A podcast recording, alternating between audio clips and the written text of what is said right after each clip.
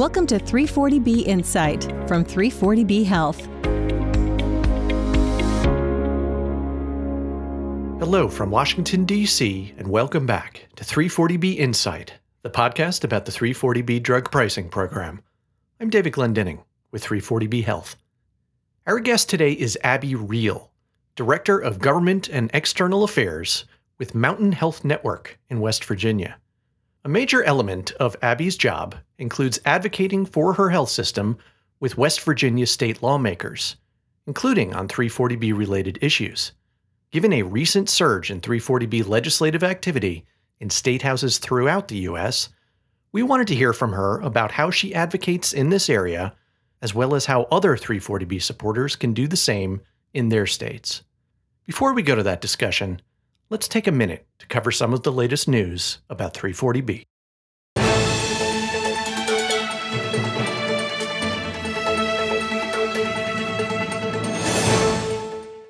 The drug giant Johnson & Johnson has announced it will be imposing the most restrictive limits on 340B pricing for drugs dispensed at contract pharmacies of any drug maker to date.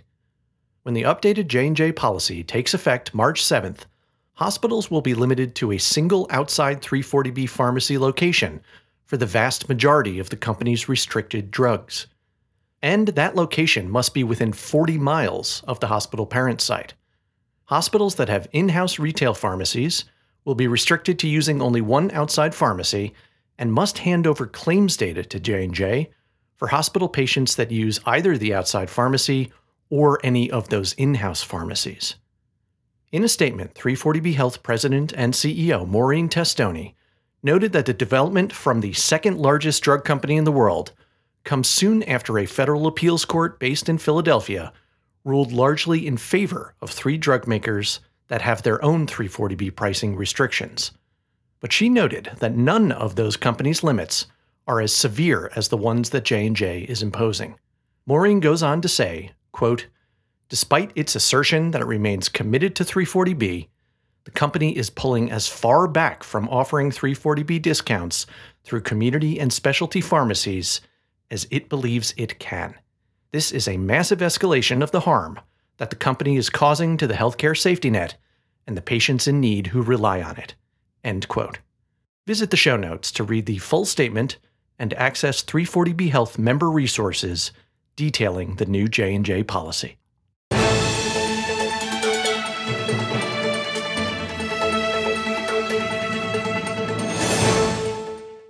And now for our feature interview with Abby Riehl at Mountain Health Network. The U.S. Congress is not the only legislative body that debates and legislates on health policy that can affect 340B hospitals. All 50 states have their own legislatures, and lately some of these state houses have been hotbeds of 340B activity. Abby is very familiar with how that activity has played out in West Virginia, which was the first state to take on discriminatory payment against 340B providers.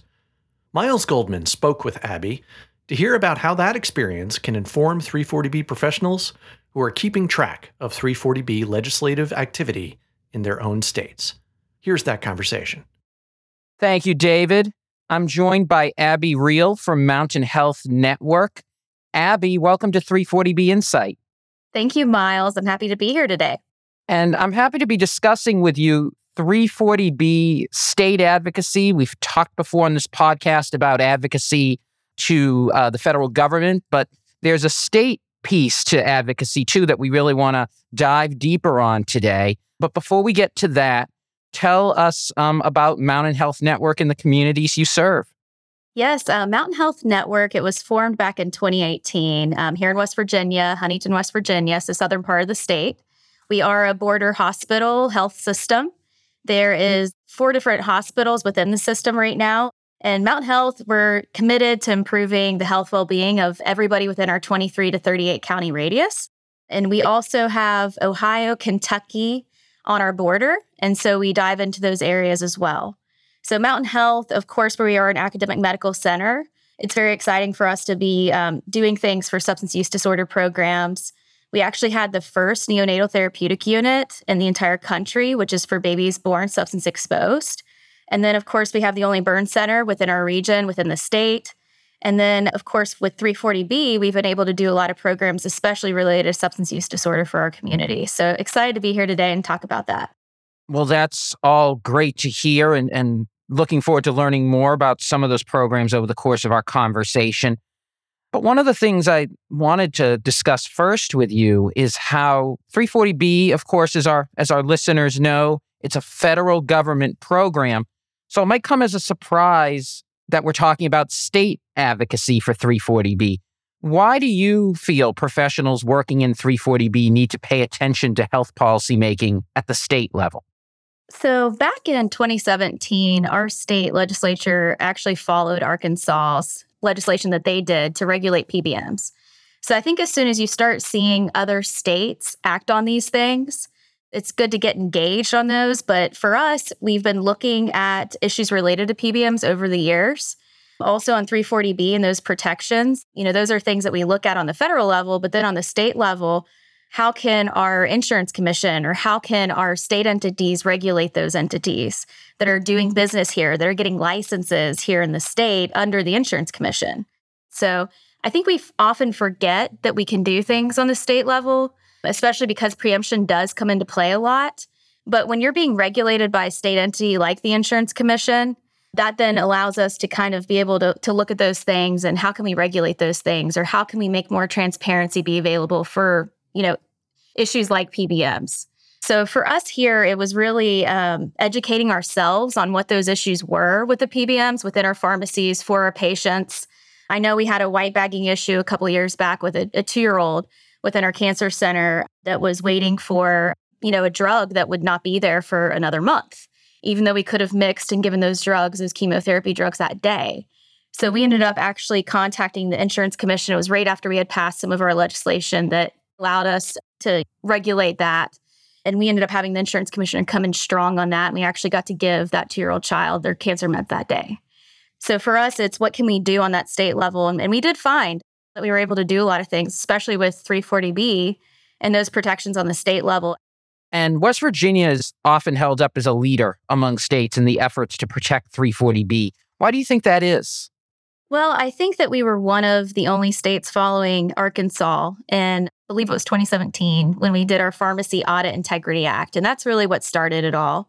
And then, of course, um, in 2018, we had another bill that went through and I'll say that since 2017, we've had a bill related to pharmacy benefit managers and their regulation since 2017. And we actually do not have a PBM bill that we're really pushing hard this session. So it's the first year since 2017 that we actually haven't had a bill run through the session.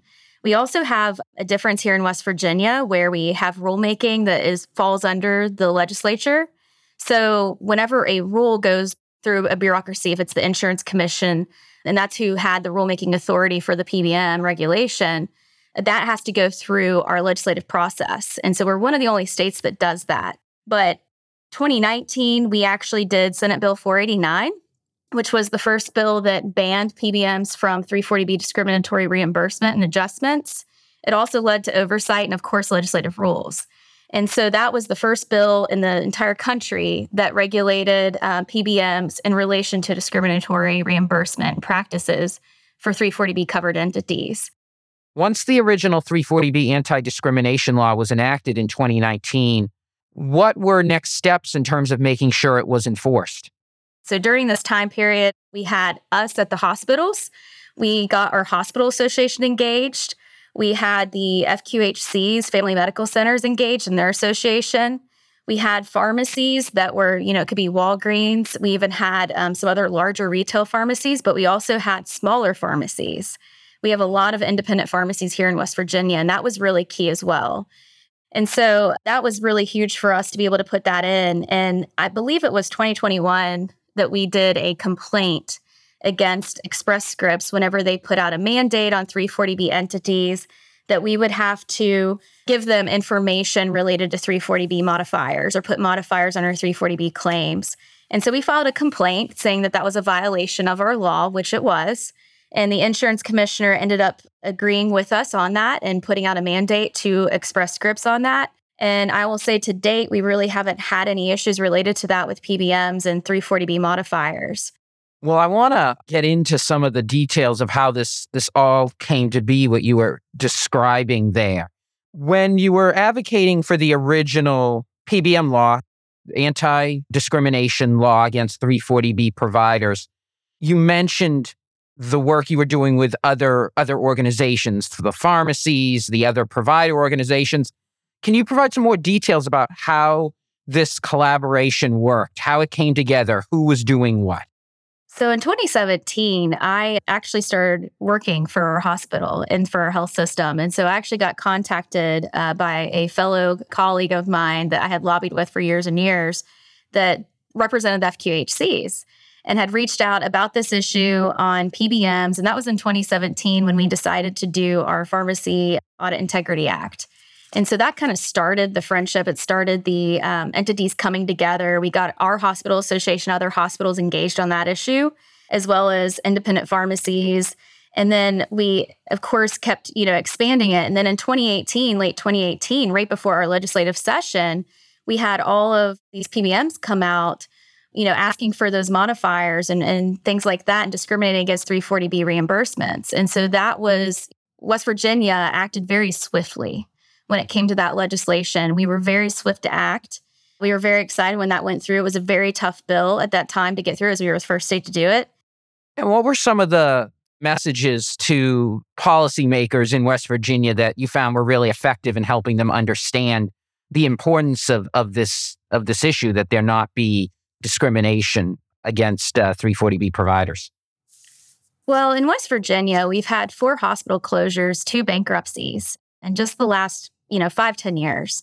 And so, and for us, 340B is a vital lifeline for safety net providers here. Supports critical health services in our communities. And the 340B program is over $300 million in West Virginia um, that goes towards patient care and access. And so for us, it was really that access to care. And it was also patient access is patient freedom, right? So making a patient drive all the way back to my hospital to try to get that 340B benefit when they could go to their local pharmacy or they should be able to pick whatever pharmacy they want to be able to fill that prescription, right? And so what's easiest for them? I mean, a lot of West Virginians, you know, transportation's hard. So that was one key issue that we focused on is, is that patient access, patient care, having a, a patient drive back to the hospital when they live an hour, two hours away, even 20 minutes away can be tough for transportation for some West Virginians. So that along with the discriminatory aspect of it, and so that was really key for us. And in talking with legislators over the years, you know, what is a PBM? What is 340B?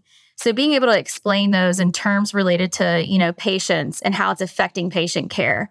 So one of the keys, you know, a lot of our cancer patients, a lot of our patients in the neonatal therapeutic unit, a lot of our patients that have COPD, I know that I had calls multiple times from our neurologists and cardiologists about, you know, access for 340B for their patients and how detrimental some of these cuts were that were coming down from Caremark and these other PBMs during that 2018 time period. And so when that happens and being able to take those examples to the legislature, I really think that's key is that not only explaining how 340B affects the community, affects your hospital, your your healthcare entity, the patient care access, but also just how it's affecting care every day and, and how it really goes into how they're discriminating against rural West Virginia, essentially. Were there specific resources you were using in your advocacy, certain materials, that that type of thing?